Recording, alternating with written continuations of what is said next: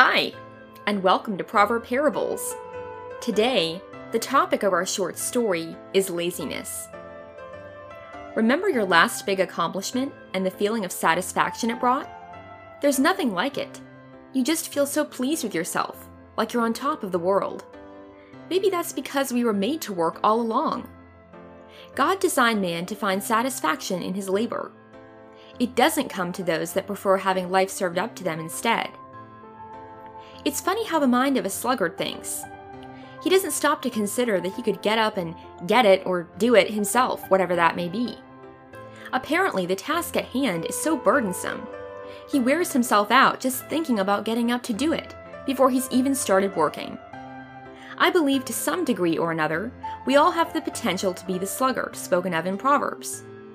Or, put differently, some of us may have a tendency to be lazy. Maybe we like the reward of hard work rather than the work itself. You can't have your cake and eat it too. This is the essence of Proverbs 13:4, which says, "The sluggard craves and gets nothing, but the desires of the diligent are fully satisfied."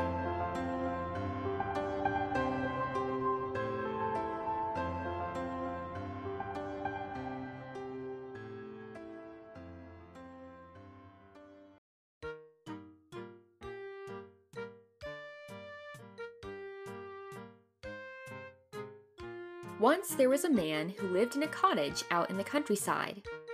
The dwelling was poorly kept, with missing roof shingles and broken windows, while the surrounding area was shrouded in a weed infested canopy that was so dense that the beautiful azalea bushes lining the winding path to the doorway were completely obscured from view. This particular man kept to himself most of the time, not that anyone wanted to keep company with him anyway. He was renowned for his slothfulness, as he had little motivation for anything. To be sure, he was in no hurry to part with his first love, a life of comfort and ease. Because he was so horribly lacking in motivation, most people referred to him as the sluggard. One day, as he lay sprawled across a battered mattress, he forlornly remarked to his servant, as he did every day, Oh, if I could only taste a peach from that orchard, Everyone keeps telling me they're the best you've ever tasted. The sluggard was so lost in thought, he didn't see when his servant rolled his eyes. Well, why don't you go down there and get one? They're readily available. A lethargic sigh came from the corner of the room. Then, I don't really feel like getting up to do that. That'll be too much work.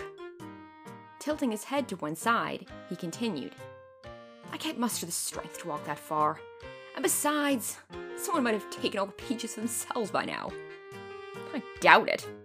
The servant was clearly irritated with these endless excuses. There was a faraway look in the sluggard's eyes, as if he were in another world. If only I could taste just one luscious peach. No, wait!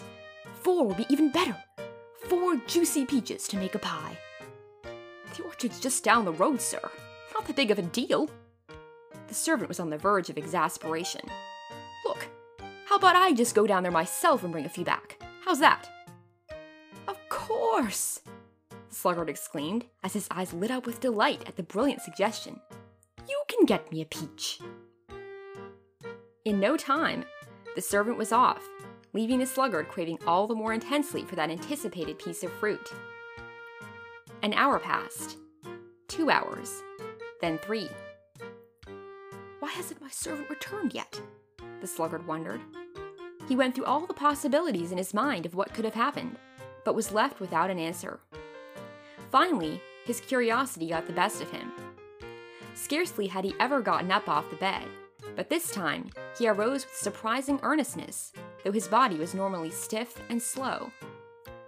Approaching the nearest window, he peered out past the dingy curtain, and when he did, a gasp caught in his throat.